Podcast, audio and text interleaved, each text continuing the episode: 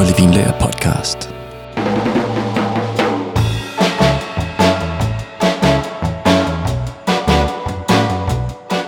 Vores masterclass-serie om vitikultur, den er nu kommet til del 4. Og i det her afsnit, så handler det om alle de overvejelser, man skal lave, når man skal plante en vinmark. Så du skal lære om, hvordan man vælger den rigtige mark, og hvad for noget plantemateriale man kan bruge, og så hvordan det her materiale det bliver lavet. Og så bliver du også klogere på, hvordan man opbygger en vinmark, hvordan man planter og træner vinstokkene. Vi kommer altså igennem nogle ret visuelle emner her, så måske kan det være en idé, hvis du søger efter nogle billeder på nettet undervejs, for lige at få en lidt mere klar idé om, hvad det er, jeg taler om.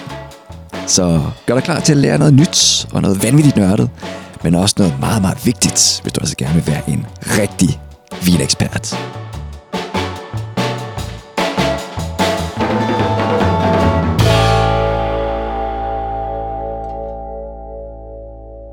Vinbønder, de har altid let efter de steder, som producerer de bedste vin.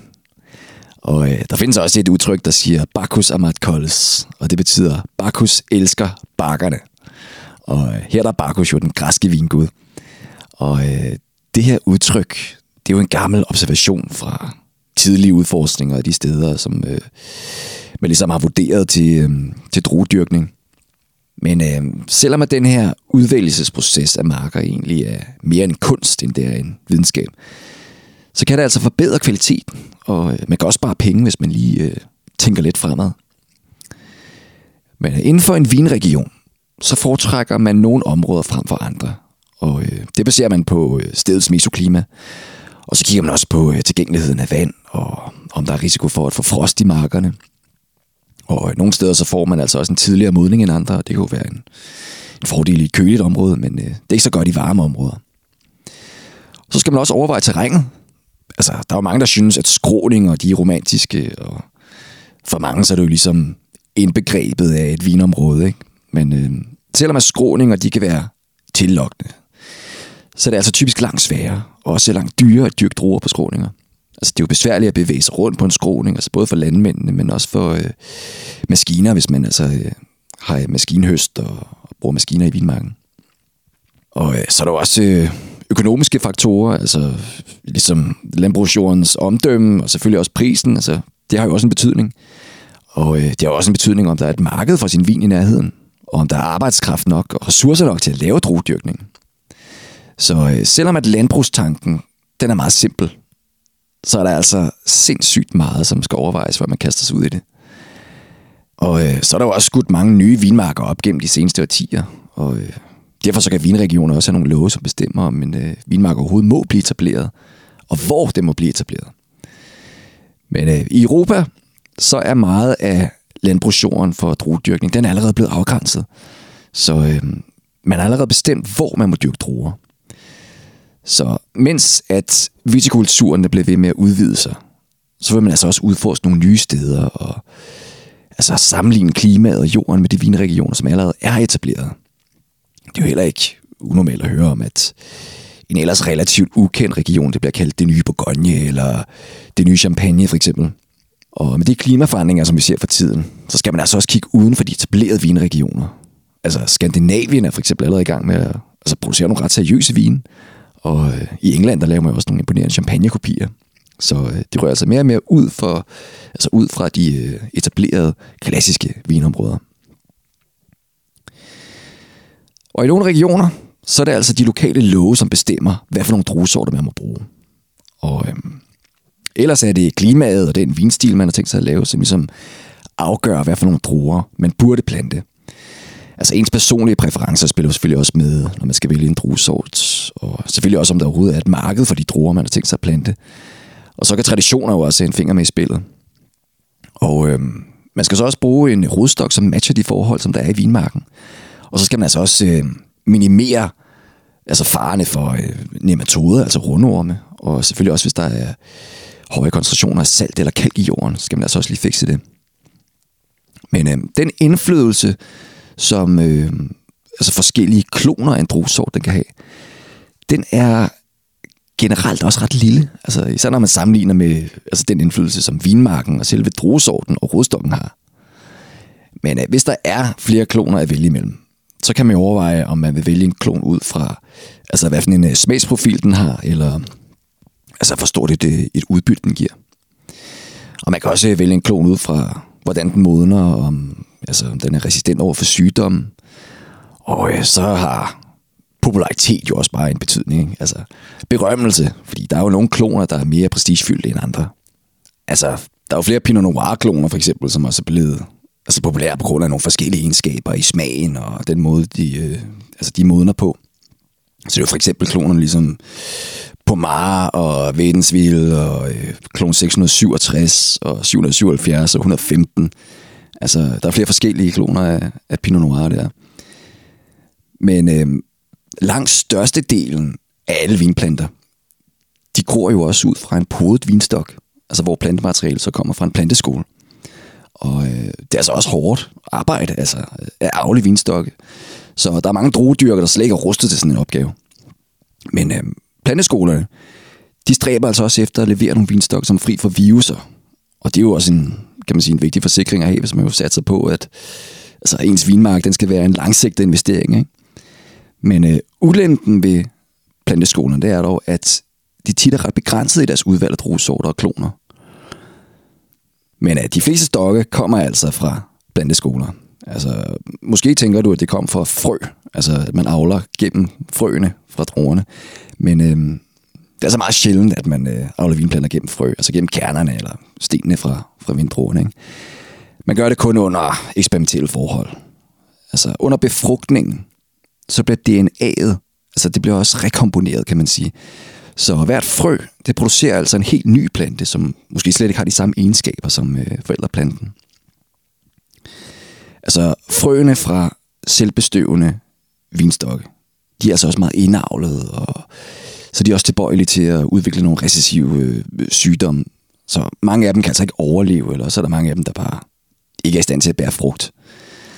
Og øh, selvom de måske har nogle af de samme ligheder som deres forældre, så har vinplanter, som er dyrket fra et frø, de har altså en øh, unik genetik, og det kan jo tage flere år at øh, karakterisere en ny vinstoks adfærd. Så det har man typisk ikke lige tid til. Og hvad nu hvis den udvikler sig på en forkert måde, så har man altså også spildt en masse tid. Så det man i stedet gør, det er, at man avler vinstokke fra podekviste eller stiklinger, som er i dvale. Og en podekvist det er så en afklippet del af en forældreplante, og det er så omkring en 30-45 cm lang cane, altså et, et skud, som er vokset i den forrige vækstsæson. Og man tager så øh, podekvistene fra forældreplanten i vintermåneden, når den er et dvale, og så bliver podekvisten så opbevaret ved en lav temperatur, indtil den er klar til at blive taget i brug. Og øh, podekviste af rodstokke eller varianter øh, af visis planter, som øh, ligger i dvale, de kan så blive øh, plantet direkte i jorden, eller også kan de podes til en øh, rodstok, før man planter. Men øh, vinstokke, som øh, ikke bliver podet, og øh, det er jo typisk et udvalg af, af, af rodstokke, de bliver altså solgt som dvalestiklinger med rødder på. Og øh, de er så blevet dyrket på en planteskole i en sæson, og så bliver de gravet op, mens de er i dvale, og så bliver de opbevaret køligt, indtil de bliver plantet. Men øh, podekviste, de kan komme fra en enkelt forældreplante, og øh, det kalder man så en klon. Eller også kan de komme fra, at øh, man laver en øh, massal øh, selektion, som det hedder. Og det betyder, at, øh, at man tager podekviste fra mange forskellige vinstokke rundt omkring på marken. Så fra forskellige stokke, der måske har udviklet nogle små mutationer også. Så de producenter, der foretrækker kloner, de håber på, at de ligesom kan kopiere forældreplantens egenskaber i deres vinmark. Altså kloner, de har jo en identisk genetik, så de kan jo give en mere ensartet vinmark, som er nemmere at håndtere også. Ikke? Men øh, ved at vælge massal selektion, så får man i stedet en mere varieret genetik blandt vinstokkene. Og øh, det kan jo give en større resistens over for øh, sygdom, og så kan det jo potentielt også give øh, altså mere kompleksitet til vinene, fordi der er nogle små forskelle mellem vinstokkene. Men øh, ved at pode en vinstok, så betyder det i bund og grund, at man laver en sammensmeltning af blandeved fra to forskellige arter.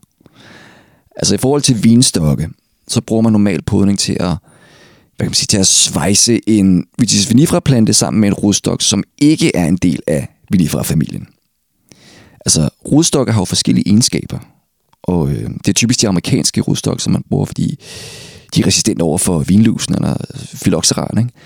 Og øh, så kan rodstokken jo også til for øh, altså nogle specielle egenskaber til en europæisk vinplante. Det snakker vi om i øh, de forrige afsnit. Men øh, i det meste af, af vinens historie, så blev vinstokkene jo bare dyrket på deres egen rødder. Men øh, i takt med, at filoxeran, altså vinlusen, den spredte sig over hele verden, og man ligesom så var nødt til at, at pode med amerikanske stokke, som var resistente, så blev øh, altså vinstokke med egne rødder, de blev altså meget sjældne. For det var jo meget risikabelt ikke at pode med amerikanske stokke, når der nu var en epidemi af phylloxera, Men øh, selv i områder, hvor vinlusen ikke engang er der, altså hvor man ikke engang behøver at pode med amerikanske stokke, så øhm, er der altså nogle producenter, som stadig vælger at pode med, med andre rodstok, for ligesom at tilføre de fordele og egenskaber, som rodstokken ligesom kan give til planten. Så at pode med andre rodstokke, det har gjort det muligt at tilpasse en vinplante til en mark, som ellers ikke var egnet til omgivelserne. Og der er også nogen, der mener, at man laver bedre vine fra vinstokke, som dyrket på deres egne rødder. Altså, podet vinstokke, de ændrer sig jo også, når de får en, en ny rodstok. Så det er jo heller ikke urealistisk at tro, at de ændringer, der sker, de altså også påvirker druerne. Altså, de her ændringer, de kan jo både være positive eller negative, men øh, altså, den overordnede effekt på selve vins kvalitet, den afhænger dog nok mere af nogle andre miljømæssige forhold end, øh, end egentlig rodstokken. Men øh, i forhold til podninger, så kan man altså også ændre druesorten i en allerede eksisterende vinmark. Og øh, det kan man gøre ved at, at lave podninger på øh, altså etableret vinstok, som der står i marken. Og det kalder man også for toppodning. Og øh, det er der nogen, der foretrækker at gøre, i stedet for at genplante, fordi så kan man jo genbruge og udnytte det rodnet, som rodstokken allerede har altså, brugt lang tid på, øh, på at udvikle. Ikke? Så man har så allerede, lad os sige, en specifik amerikansk rodstok i jorden, med for eksempel øh, Pinot Noir, som er podet ovenpå. Så en Pinot Noir-mark med øh, amerikansk rodstok. Det man så kan gøre, det er, at man kan skære Pinot Noir-delen fra rodstokken, og så svejser man bare en ny sort på den allerede eksisterende rodstok. Det er jo smart, ikke? Men øh, når man poder, så øh, laver man et snit i øh, begge træstykker. Altså både på rodstokken og podkvisten. Og det gør så, at man kan samle dem sammen ligesom to øh, puslespilsbrikker egentlig. Så man skal altså forbinde to kompatible plantedele, som så har en, øh, et sammenlignelig omkreds. Altså, sådan så inderbarken på begge plantedele, de matcher. Man kalder også øh, inderbarken for cambium. Og øh, ja, det, det, det er så det lag af celler, der ligger mellem plantens hvad kan man sige, næringstransportsystem. Altså mellem øh, sylemen og sivævet, som vi snakkede om i, i første del. Så det er altså inderbarken, som er ansvarlig for, at planten udvider sig i, øh, i diameteren. Men øh, når podningen den heler, så øh, fungerer den her podvindstok altså som en enkelt plante. Men øh, den har så bare fået egenskaber for både rodstokken og for podekvisten. Og øh, traditionelt set, så er der blevet brugt forskellige former for snit, når man poder. Altså ligesom et øh, V-formet snit, altså en øh, cleft graft på engelsk. Eller også så bruger man sådan et øh, puslespilsformet øh, omega punch, som det hedder. Men der er to store typer af podninger inden for vitikulturen. Og det er, hvad man kalder bench grafting og så field grafting. Og øh, ved bench grafting, der tager man to dvaleklip, så et fra rodstokken, og så et fra den vinplante, man vil høste fra, altså podekvisten. Og de bliver så podet på en planteskole. Og det gør man typisk med en maskine. Og øh, før podningen, så bliver øh, podekvisten så trimmet ned til ja, omkring 5-7 cm. Og øh, det efterlader så bare en enkelt knop. Og derefter, så bliver podningen så pakket ind, for ligesom at støtte den. Den er jo lidt skrøbelig her, lige når den er blevet øh, snittet i og, og blevet svejset sammen og sådan noget. Og så er det lidt ligesom, at øh, når man får forbinding på, når man har slået sig. Ikke? Og øh, efter man har pakket den ind, så bliver planten så opbevaret i et varmt og fugtigt rum i flere måneder.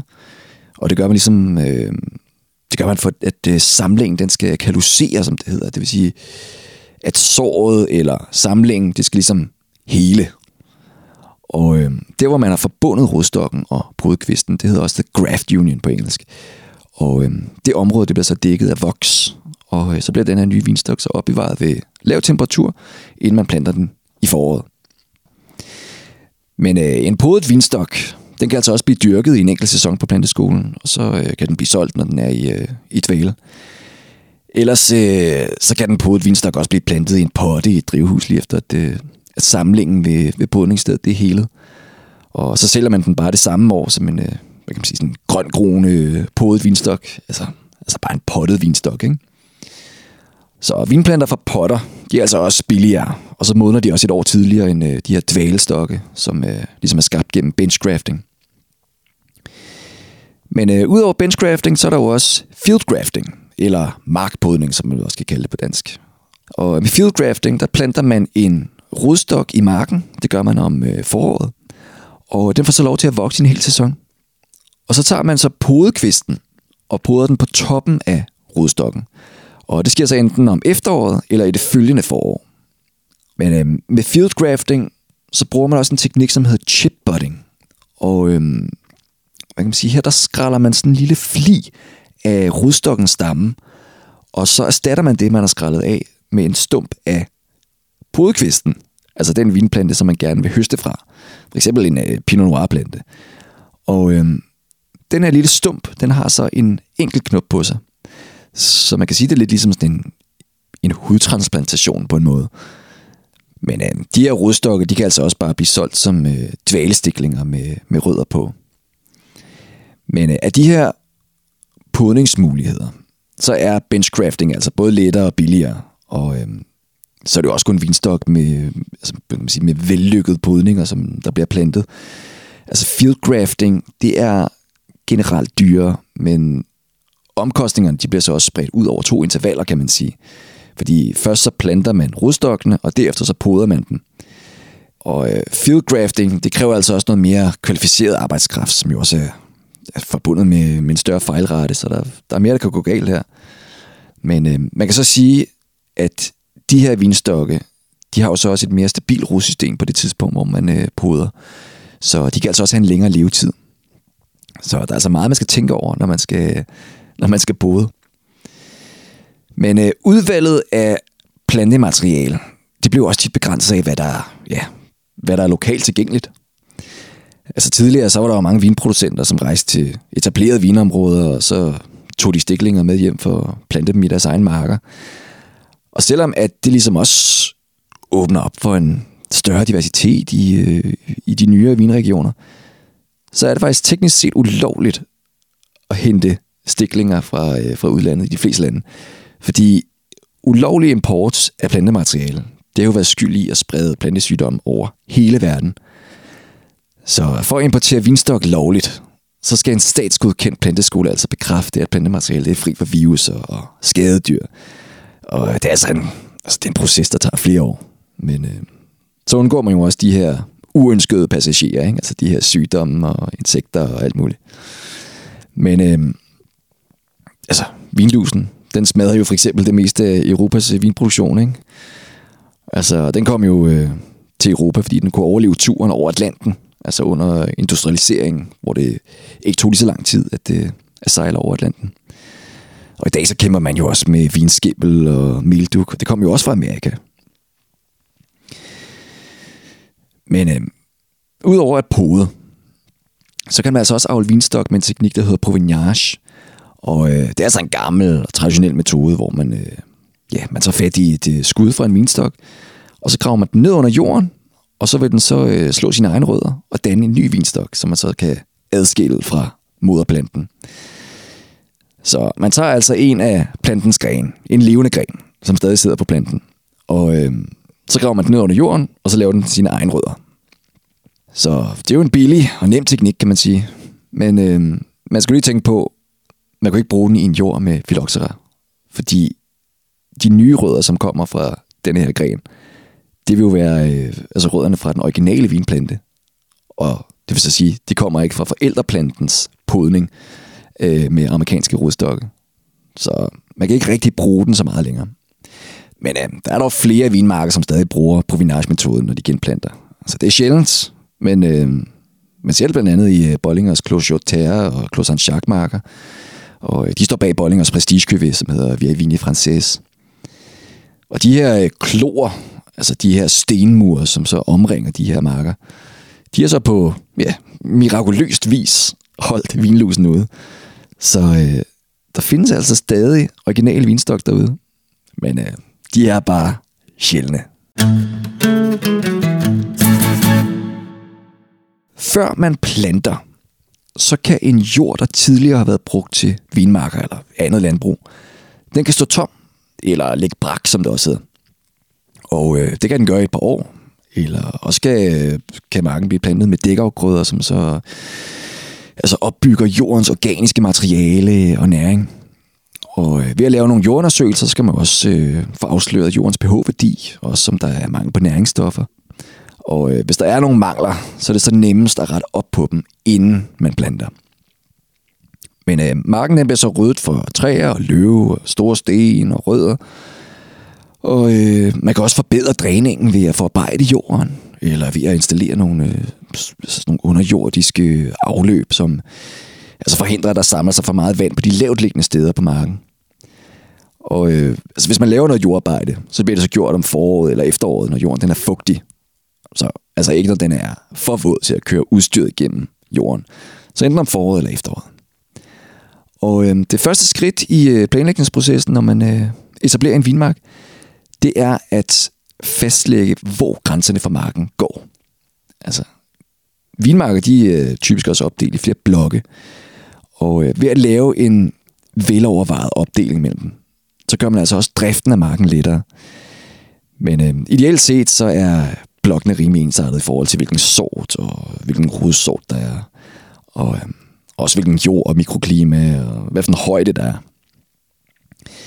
Men øh, grænserne for selve marken, den følger også tit nogle naturlige grænser, som er skabt af topografien, eller hvis der er overgang i, øh, i opbygning af jordbunden.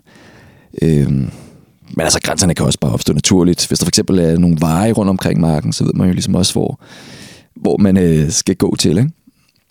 Men øh, druedyrkeren, han kan så vælge at tilpasse sorten og, og rodstokken, og så designe marken til de enkelte blokkes naturlige karaktertræk. Altså, der kan jo være forskellige blokke på en enkelt mark, som har forskellige egenskaber. Og øh, de kan så kræve, at man planter en anden sort, eller en anden rodstok, eller bruger nogle andre teknikker, for ligesom at, øh, at udnytte de egenskaber, som er, eller som der er på øh, lige netop den blok. Inden for vitikultur, så snakker man også om en vinmarksarkitektur.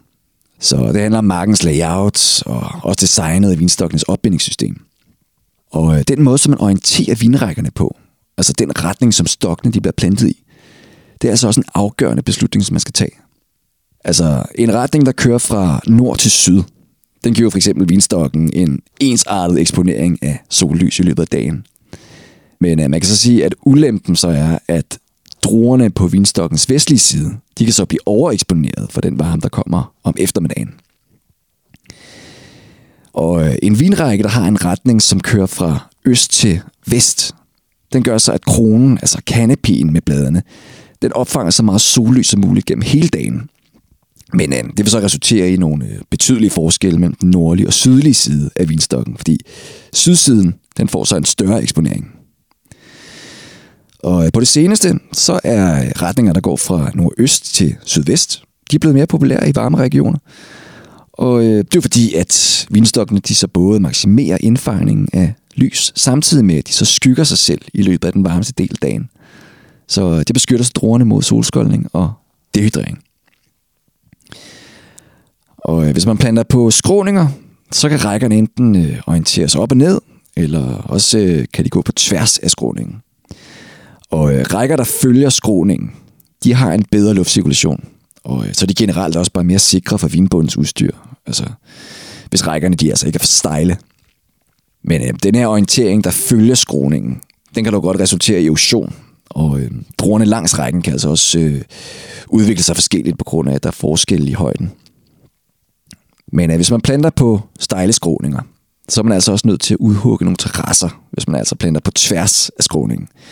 Og det gør man jo for, at øh, altså, man kan få sit øh, udstyr op til rækkerne, og, øh, så man også bare kan arbejde sikkert uden at trille ned af skråningen. Ikke? Øh, men terrasser, det betyder, at øh, ja, man nærmest øh, udhugger sådan nogle trappetrin på, øh, på skråningen, hvis du kan forestille dig det. Så øh, man udhugger altså nogle plateauer hele vejen op af skråningen, sådan som man har et, øh, altså et fladt underlag, som man kan arbejde på. Og øh, man finder især vinmarker med terrasser i, øh, i Douro-regionen i Portugal, også i øh, det nordlige Rondal, også i Alto Adige i øh, Norditalien. Men af de her terrasserede vinmarker, de er altså ret dyre at bygge, og, øh, og så vedligeholde. Og så kan de altså også bare være øh, ret svære at administrere.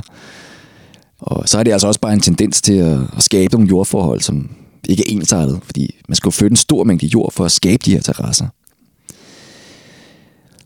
Og øh, man taler også om spacing i en vinmark.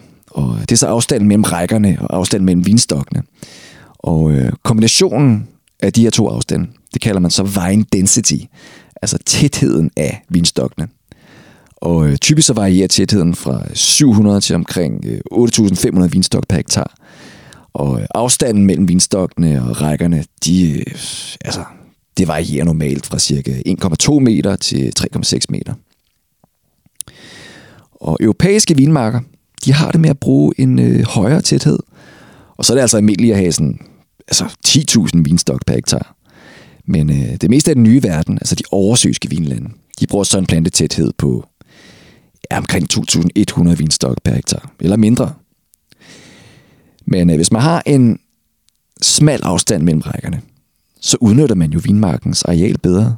Men det kan så også kræve, at man er nødt til at bruge nogle øh, altså specielle traktorer og landbrugsudstyr for ligesom at arbejde i marken.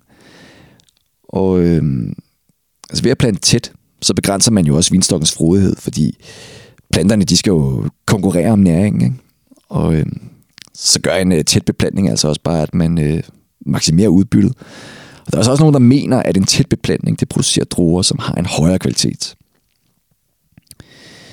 Men et frodige vinstokke, de er altså bedre egnet til at blive plantet med en bredere afstand. Altså en lav beplantningstæthed, det kan altså også være mere passende til vinmarker, som ikke øh, får nok vand. Eller hvis man dry farmer, det vil sige, at man høster uden at kunstvand. Det er især noget, man ser i, i mange spanske vinområder, for eksempel.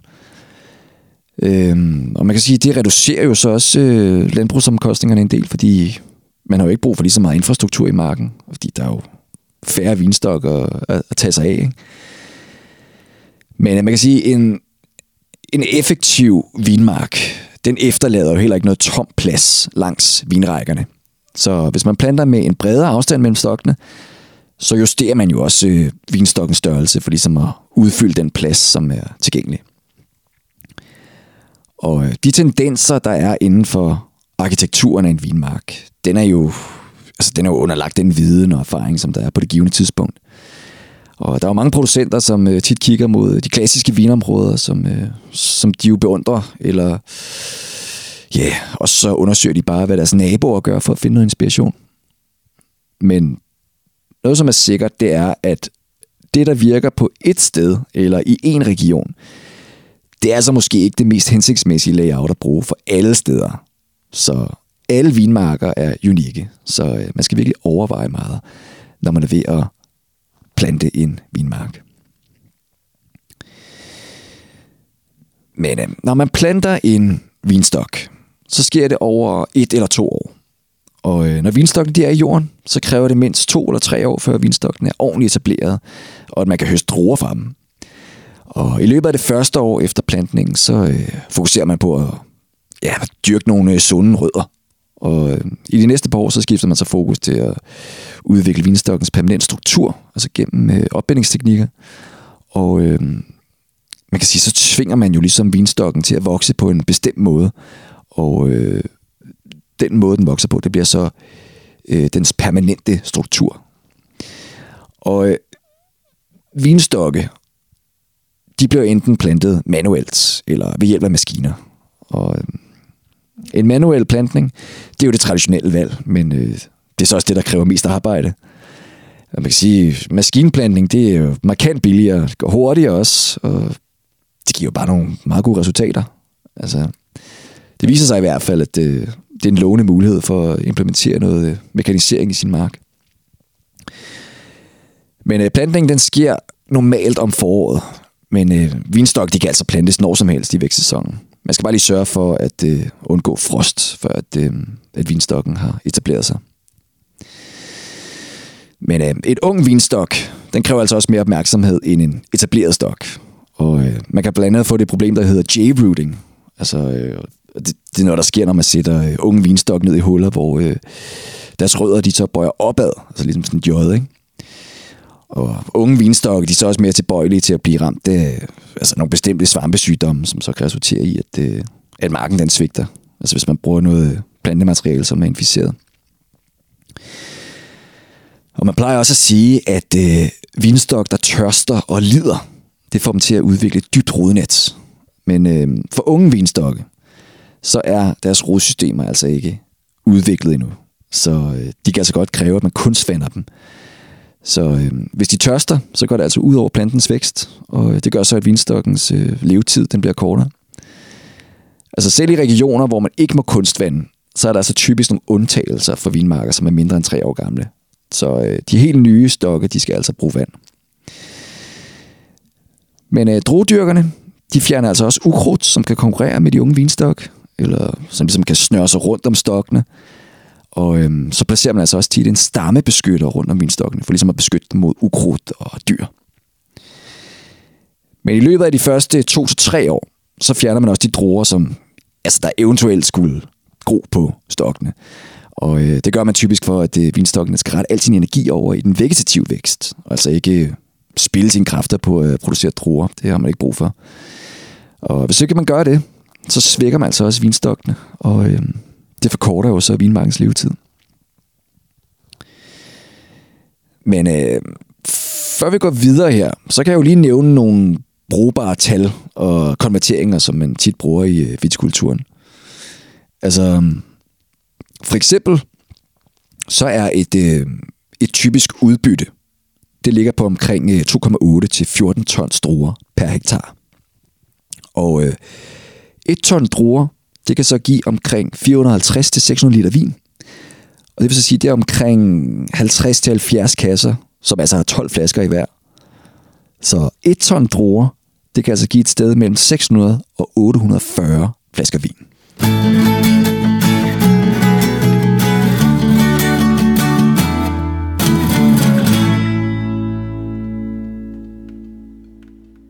En vinplantes opbindingssystem, eller træningssystem, som man også kan kalde det, det er formen og positionen af plantens permanente struktur. Så det vil altså sige vinstokkens stamme og dens cordon og canes og spurs. Og øh, dem kan man altså bedst observere efter, man har beskåret planten om vinteren. Og det træningssystem, man bruger, det bliver typisk bestemt af de snit, som man laver, når man beskærer planten øh, altså i de første par år. Og øh, de beskæringer, de har så en, øh, en langvarig indvirkning på øh, vinstokkens form. Og de tre mest almindelige træningssystemer, det er, og nu bruger jeg så de engelske udtryk her, det er altså cordon training, hvor man øh, laver spur pruning, og så er der head training med cane pruning, og så er der head training med spur pruning. Og øh, de overvejelser, man skal lave for at vælge det mest passende træningssystem, det er øh, blandt andet, at man skal overveje, hvad for en druesort man vil bruge, og øh, så skal man også overveje de miljøforhold, som der er i marken, og øh, altså også hvad ens øh, mål er i forhold til, til udbyttet. Og øh, træningsmetoden, den er også tit bestemt ud for de traditioner og trends, som der er i området. Eller også er det simpelthen bare lovbestemt, hvad for et system man skal bruge.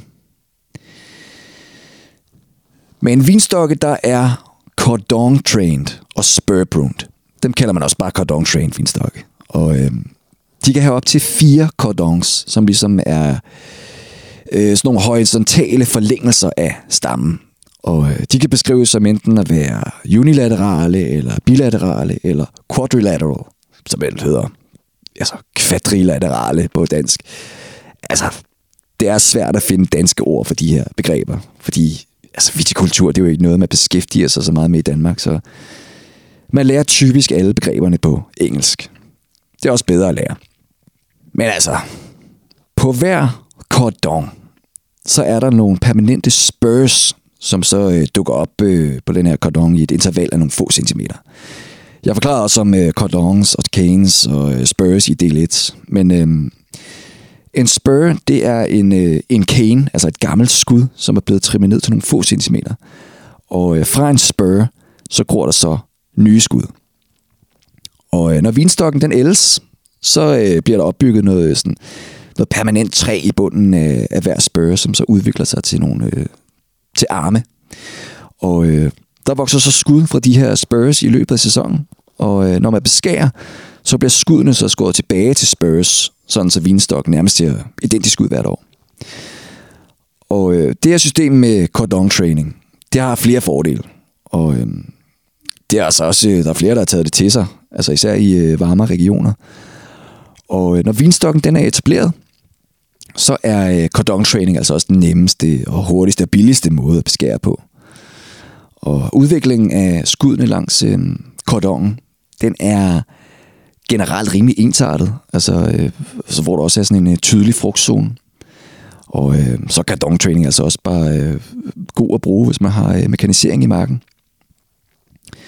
Og vinstok, som kører med cordon training, de har også mere, øh, de har noget mere permanent træ end andre træningssystemer. Øh, og det vil så sige, at de opbevarer os altså også mere øh, vand og flere næringsstoffer. Så de kan være bedre til at tolerere nogle af de mere uheldige miljøforhold, kan man sige. Men øh, cordon training, det er altså ikke altid den bedste mulighed. Fordi altså, nogle gange, så skal man altså lige bruge det ekstra år, før dronerne de kan høstes. Fordi øh, man skal nemlig bruge mere tid på at etablere kordonen og de her spurs.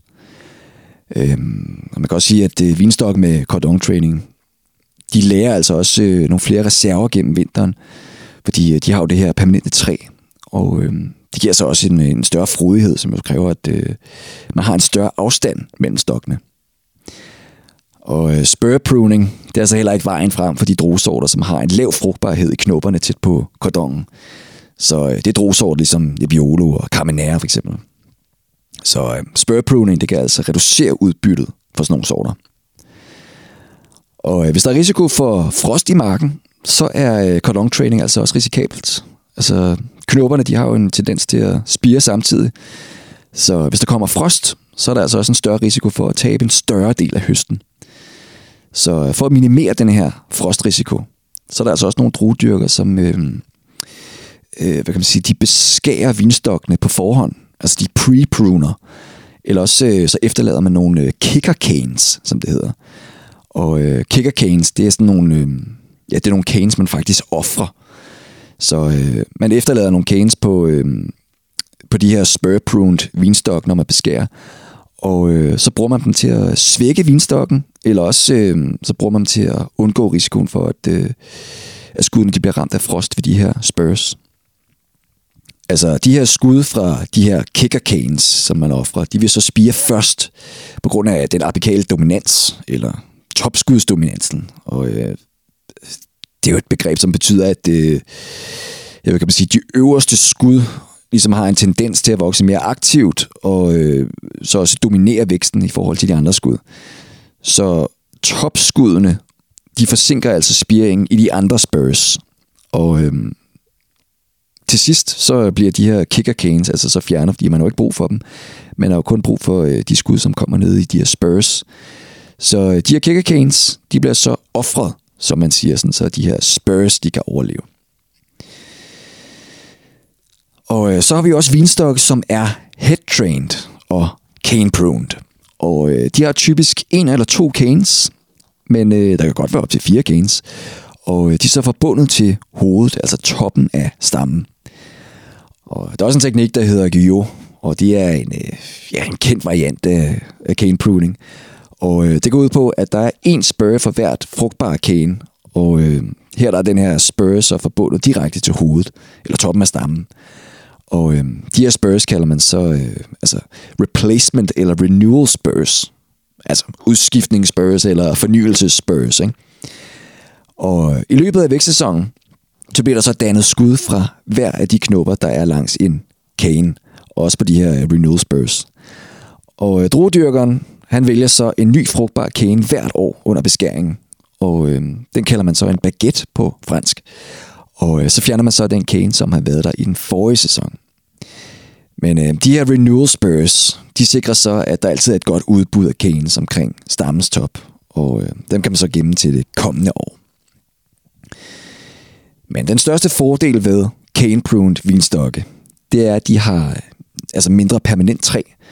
Altså en cane, det er jo bare en, en pind på en måde. Ikke? Altså, og det er altså ikke en cordon, som jo har en større og stærkere træstruktur. Så en cane har heller ikke lige så mange øh, næringsreserver, så de er heller ikke lige så frodige. Så cane pruning, det er altså bedre egnet til marker, hvor man vil have en høj beplantningstæthed. Og øh, selvom de her cane pruned vinstok, de har en lavere frodighed, så det er altså tit mere produktivt end spur prune vinstok. Altså, så kan i hvert fald dyrkes under nogle forhold, som er sammenlignelige, altså, som ligner hinanden, ikke? Men øh, cane prune vinstokke, de kræver altså også tit, at man tynder ud i druerne, for ligesom at, at sikre en ordentlig modning. Og øh, ja, man kan sige, cane prune vinstok, de har heller ikke øh, altså fået lige så mange snit fra beskæringen, som øh, spur prune vinstok har fået. Så øh, cane prune stokke, de er altså også mindre tilbøjelige til at få svampesygdom, som jo trænger ind i vinstokken, altså gennem de sår, som man laver, når man beskærer. Der er også mange, der mener, at øh, cane pruned stokke, de er bedre for vinkvaliteten. Og man bruger altså også det her system i mange af Europas mest prestigefyldte vinregioner. Så øh, der er mange producenter, der altså også bruger den her metode. Der er dog nogle ulemper ved cane pruning, som er vigtige at pointere. Det kræver nemlig, at man har nogle folk i marken, som har håndværket i orden, altså med at beskære de her stokke. Og øh, professionel arbejdskraft, det hæver jo også omkostningerne for øh, druedyrkeren. Og cane prune stokke, de er altså heller ikke egnet til mekanisering, og øh, så er de også mere modtagelige over for vinterfrost, fordi knopperne de er jo placeret længere væk fra den permanente træstruktur, og øh, det gør dem så mere sårbare over for, øh, ja, over for skader. Og øh, på grund af den apikale dominans, altså den her topskudsdominans, så er øh, spiring og udvikling af knopperne, de er jo også øh, ujævne langs en kane. Så det er altså de øverste knopper, og øh, dem, som er placeret ved, altså ved vinstokkens yderste ender, det er ligesom dem, der bliver favoriseret. Og øh, så har vi jo også head-trained og spirit-prone vinstokke. Det hedder også bare head-trained vinstokke. Man kan også kalde det bush vines eller gobelet vines. Øh, og de har mange spurs, som er forbundet til, øh, til nogle arme, som er formet fra, øh, fra vinstokkens hoved. Og øh, i løbet af vækstsæsonen, så vil der så komme skud fra hver spur, og når man beskærer, så gendanner man så de her spurs. Og øh, man finder typisk øh, headtrain vinstok i varme, solrige vinregioner, hvor øh, der er begrænset med vand. Så øh, man bruger headtraining i, i meget Spanien og i det sydlige Frankrig. Og øh, også på vinmarker i Kalifornien, hvor øh, man jo har mange ældre øh, vinstok stående. Og øh, det er altså også almindeligt at øh, bruge headtraining, hvis man dyrker nogle druesorter, som laver nogle store drueklaser. Fordi øh, de er mere tilbøjelige til at udvikle råd. Så øh, sorter som Sinfandel og Petit Syrah, altså hvis man bandt dem op til trådnet eller til stolper, så kan drueklaserne blive viklet ind i espalieret og, og så blive beskadet, mens øh, druerne de udvikler sig. Så her er det altså bedre at bruge øh, headtrain finstok. Og øhm, altså headtrain stokke, det er altså også dem, der er billigst at etablere og administrere, fordi altså, man skal jo ikke bruge noget espaliersystem, og derfor så er arbejdet med canopien også bare altså begrænset til det minimale. Men uh, den første træning og beskæring af headtrain vinstokke, den kræver altså noget know-how, men uh, det bliver altså lettere at beskære den med tiden. Men øh, uh, headtrain vinstokke, det er altså de mindst produktive, og så de er altså heller ikke velegnet til, uh, til mekanisering. Og uh, fordi at alle de frugtbare skud, de er forbundet til vinstokken omkring hovedet, så er der altså også en tendens til, at planten den kan blive overfyldt, altså hvis man bruger den her head training metode. Og øh, head train vinstokke, de har altså også samme risiko for frost og sygdom i stammen, på samme måde som øh, cordon trained og øh, spur prune stock har. Og øh, så er der også samme risiko for øh, at få sådan en, øh, altså en lav frugtbarhed i knopperne. Men øh, der findes også nogle andre træningssystemer end dem, jeg har nævnt. Men øh, de fleste af dem, det er bare øh, ja, hvad kan man sige, variationer af de her grundlæggende strukturer, som jeg har nævnt. Så man kan så tilpasse sin vinstok ved at lade nogle flere cordons eller canes eller spurs blive på stokken. Og øh, der er altså også et nyere træningssystem fra Veneto, som hedder Sylvers. Og øh, det bruger man med drusorter på marker, hvor man får nogle høje udbytter. Og øh, de her stokke, de er så både cordon trained og cane pruned på samme tid. Så øh, der stikker altså canes ud fra kordongerne, og øh, det giver så en masse frugtbare skud i løbet af vækstsæsonen. Og det kan man så sige, det, det, det er jo et eksempel på, at man så tilpasser træningssystemet til marken og til de krav, som der er til udbyttet. Altså i det her tilfælde et højt udbytte. Og øh, Champagne-regionen, den bruger for eksempel også nogle forskellige altså, unikke træningssystemer. Altså som for eksempel øh, de to systemer, Thais Chablis og Valet de la Marne. Og øh, begge de her systemer, de giver altså nogle høje udbytter, og så reducerer de altså også risikoen for frostskader. Og øh, selve højden af vinstokken, som så måles til vinstokkens hoved, den bestemmer altså også højden af frugtzonen. Og øh, højden, den kan variere fra så lidt som 15 cm og så op til 2,7 meter. Og hvis man kommer så højt op, så træner man altså også øh, vinstokken i et pergolasystem. Men øh, højden på vinstokken, den kan altså blive bestemt af træningssystemet, eller det espaliersystem, som man bruger. Øh, men hvis man skal bruge mekanisering, så kan der altså være nogle specifikke krav til vinstokkens højde, altså alt afhængig af, hvad det er for noget udstyr, man bruger. Men øh, hvis man har en højere beplantningstæthed, så kræver det, at man har øh, altså kortere vinstok. Så en overordnet tommelfingerregel, det er altså, at højden af kanapien, altså kronen, den må ikke overstige bredden på vinrækken. Fordi ellers så vil vinstokkene så skygge for de stokke, der står i rækken ved siden af. Og det gør så optagelsen af lys mindre i frugtzonen. Men øh, vinstokke, der er tættere på jorden, de kan altså også blive opvarmet ved at suge den varme til sig, som der bliver reflekteret, eller egentlig bare udsendt fra øh, bunden af vinmarken. Så det kan jo være et plus i kølige klimaer, men øh, i varmere områder, så kan det altså være en negativ ting. Men kortere vinstokke, de har altså også en større risiko for at blive ramt af frost, fordi kold luft, det synker jo. Men øh, hvis man har nogle ekstreme højder på vinstokkene, altså uanset om øh, man har ekstremt korte vinstokke, eller man har ekstremt høje vinstokke, så er det jo også bare ubehageligt at arbejde i marken. Og øh, hvis det er ubehageligt at arbejde i marken, hvis det er sværere, så kan det jo også få omkostninger, til arbejdskraften i marken, til at stige.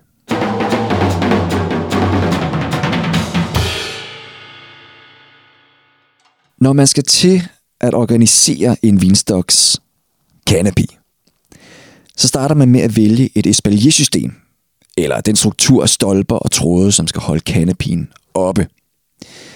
Og vinstokkens espalier, den, øh, kan man sige, den imødekommer ligesom vinstokkens naturlige træng til at vokse lodret opad. Og så giver espalieret altså også bare støtte til skuddene og druerne, fordi vinstokken, den er nemlig ikke i stand til at støtte sig selv, så den skal altså have hjælp ude i marken. Altså ude i naturen, så vil en vinplant jo også bare støtte sig til træer eller stolper eller ja, så andre faste strukturer, sådan, så den kan vokse opad. Men øh, espalieret, det hjælper med at sprede skuddene mere jævnt ud, og øh, det forbedrer så også luftcirkulationen og også gennemtrængning af lys i kanapien. Og øh, det reducerer også øh, risikoen for sygdom. Og øh, så øger det altså også bare vinstokkens fotosyntetiske kapacitet. Helt praktisk set, så gør espaliersystemet altså også, at det er nemmere at arbejde i vinmarken. Altså, espalieret, det holder jo også skuddene ude af vinmarkens rækker, sådan så traktor og andet udstyr skal komme igennem. Og øh, fordi at skuddene jo også øh, bliver sådan pænt organiseret i sådan et øh, forudsigeligt mønster, så bliver det også bare nemmere at arbejde med kanopinen. Men formen på vinstokkens træningssystem, det afgør typisk også, hvad for nogle valgmuligheder man har for espalier. Men øh, altså, espalier, de tager normalt hensyn til vinstokkens naturlige vækstmønstre. Så skuddene, de kan enten trænes opad eller nedad, eller også kan de altså, delvis blive støttet af en tråd, og altså, derefter så kan de få lov til at, at hænge nedad. Men øh, uh, vitisvinifra-planter, som jo er dem, man bruger i langt de fleste tilfælde, de kan altså godt lide at vokse lodret. Og de vil altså blive svækket, hvis de bliver trænet nedad. Men øh, hybriddruer, de foretrækker dog typisk at vokse nedad. Og øh, store vinstokke, de kræver altså også mere plads, og altså også et mere omfattende spilsystem, som øh, for eksempel et del cannabis-system, som har, øh, altså, som har nogle flere frugtzoner, som også gør det muligt for vinstokken at sprede sig ud. Men øh, man skal altså også overveje, hvad for en jord, og hvad for en druesort, og hvad for en rodstok man har, når man skal vælge et espalier-system. Fordi espaliersystemer, de vil jo have en indflydelse på vinstokkens mikroklima også. Så hvis man er i et køligere klima, så kræver det også, at man kan opfange solen mere effektivt. Men i et mere solrigt klima, så har man tit brug for at beskytte planten mod solen.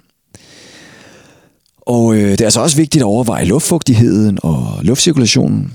Og så skal man selvfølgelig også tænke på øh, praktiske forhold som øh, omkostninger og om at gøre det lettere at arbejde i marken. Så skal man også bare overveje, om, om det skal være muligt at bruge mekanisering i, øh, i vinmarken også. Og øh, altså de mere simple espalier-systemer, som har færre tråde, de er normalt også billigere, og øh, de kræver også mindre arbejdskraft. Og øh, mekanisering, det fungerer altså også bedst med cordon trained og spur prune vinstokke, som så ligesom får sådan en enkelt, hvad kan man sige, sådan en væg af skud. Men øh, selvom at der findes flere forskellige designs af SPL-systemer, så er det altså vigtigere at forstå koncepterne bag dem, end at forstå hvert enkelt design. Men ja, der er nogle øh, SPL-systemer, som er traditionelle, og øh, så er der nogle andre nyere systemer, som er blevet designet for ligesom at altså optimere de øh, mikroklimatiske forhold. Og øh, det er så meget almindeligt at se øh, flere variationer af de her spilsystemer over hele verden. Og der er mange sammenlignelige systemer, som bare har nogle andre navne også.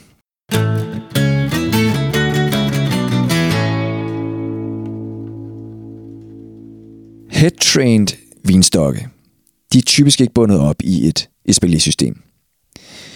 Og i klimaer med meget sol, så kan man jo bare lade skuddene hænge ned på jorden. Men øh, i køligere klimaer, så kan de så bindes til en, øh, altså til en stolpe for ligesom at give støtte også øh, for at give mere sollys til kanopien og frugtzonen. Men øh, vinstokke, som ikke er bundet op til et espalier-system, de kræver altså også kun meget let arbejde med kanopien, fordi øh, man skal jo ikke gøre meget for at øh, arrangere skuddene. Og øh, når skuddene de ligger på, øh, på jorden af vinmarken, så er det altså også øh, sværere at køre udstyr gennem rækkerne. Så det er altså ikke vejen frem, hvis man, øh, hvis man gerne vil maskinhøste. Og øh, når man ikke binder vinstokkene op på et espalier-system, så kan det altså også give nogle øh, tætte kanepier, hvor man får en lidt for overdrevet skygge. Og så også en øh, risiko for at få sygdom. Og så bliver det også bare værre af, at, øh, altså, at det bliver sværere at sprøjte så tæt en, øh, en canopy. Men øh, cordon pruned og cane pruned vinstokke, de kan altså øh, have mange forskellige spilsystemer. Og øh, de her systemer, dem kategoriserer man overordnet som enten opdelte eller ikke opdelte systemer. Og i begge tilfælde, så kan skuddene altså blive trænet opad, eller også skal de få lov til at hænge ned mod jorden. Og i vinmarker, hvor der er en lav frodighed, så træner man tit øh, cordon pruned og cane pruned vinstok til at have en eller to vandrette canes eller cordons. Og øh, det kalder man så et ikke opdelt system, hvor der kun er én frugtzone. Og øh, der er flere espaliersystemer, som er almindelige at bruge til de her ikke opdelte kanopier. Og hvis man bruger et system, som hedder Vertical Shoot Positioning, eller VSP, så træner man skuddene lodret op, og så komprimerer man dem ind til en enkelt mur mellem flere øh, støttetråde. Og øh, Vertical Shoot Positioning, det er altså oplagt at bruge, hvis man har en høj beplantningstæthed. Og øh, så respekterer den ligesom også, øh, hvad kan man sige, øh, vicisviniferdroernes tendens til at vokse lodret opad. Og øh, så giver det også bare en god mulighed for at opfange solstråler. Og vertical shoot positioning, det er altså også godt til vinstok, som har en lavere frodighed, fordi skuddene, de kan blive positioneret sådan, så man får en god luftcirkulation. Og øh, så kan man altså også dække planterne med sprøjtemidler, som øh, kan redde stokken mod svampesygdomme. Men øh, for de vinstokke, som har en større frodighed, så kan kanapien altså godt blive for tæt og for fugtig. Altså, altså hvor luftcirkulationen ligesom er dårligere. Og det skaber også et miljø, hvor øh, sygdomme det så kan opstå. Og øh, i varmere klimaer, hvor der er fare for, at øh, stokkene de kan blive overeksponeret for sol og varme, så kan det altså godt være, øh, altså det kan godt være nødvendigt, at man får noget mere beskyttelse omkring frugtzonen. Men øh, vertical shoot positioning, det er altså også velegnet til mekanisering. Men øh, det kræver altså noget ekstra arbejdskraft, hvis man bruger vertical shoot positioning, fordi man skal bruge kræfter på at stikke skuddene ind i espaliet. Så øh, man kan sige, at omkostningerne til at installere og arbejde med vertical shoot positioning, det kan man så sige er ja, omkostningerne er moderate, kan man sige.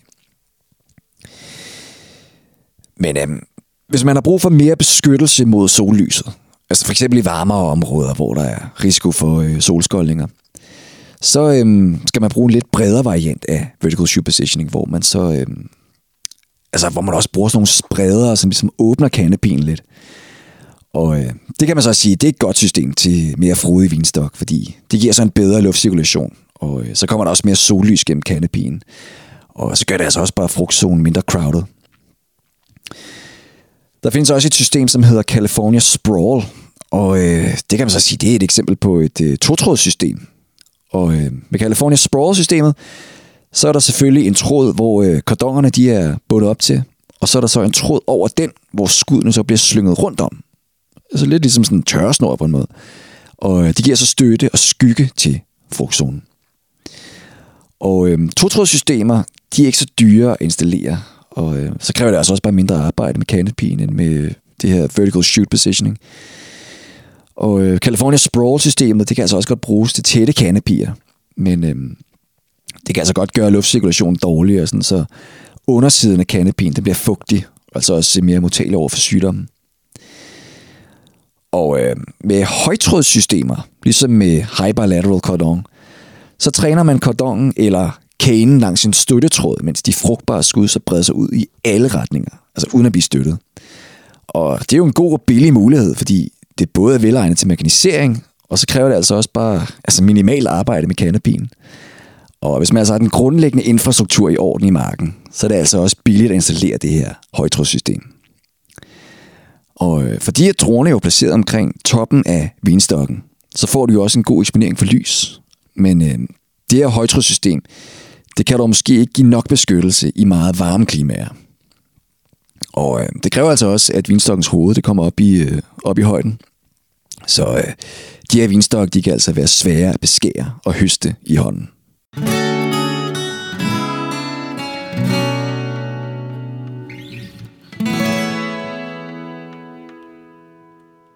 Hvis man har en mark med en høj frodighed, så kan man altså også bruge en opdelt canopy for at give mere plads til vinstokken og for at undgå overfyldning.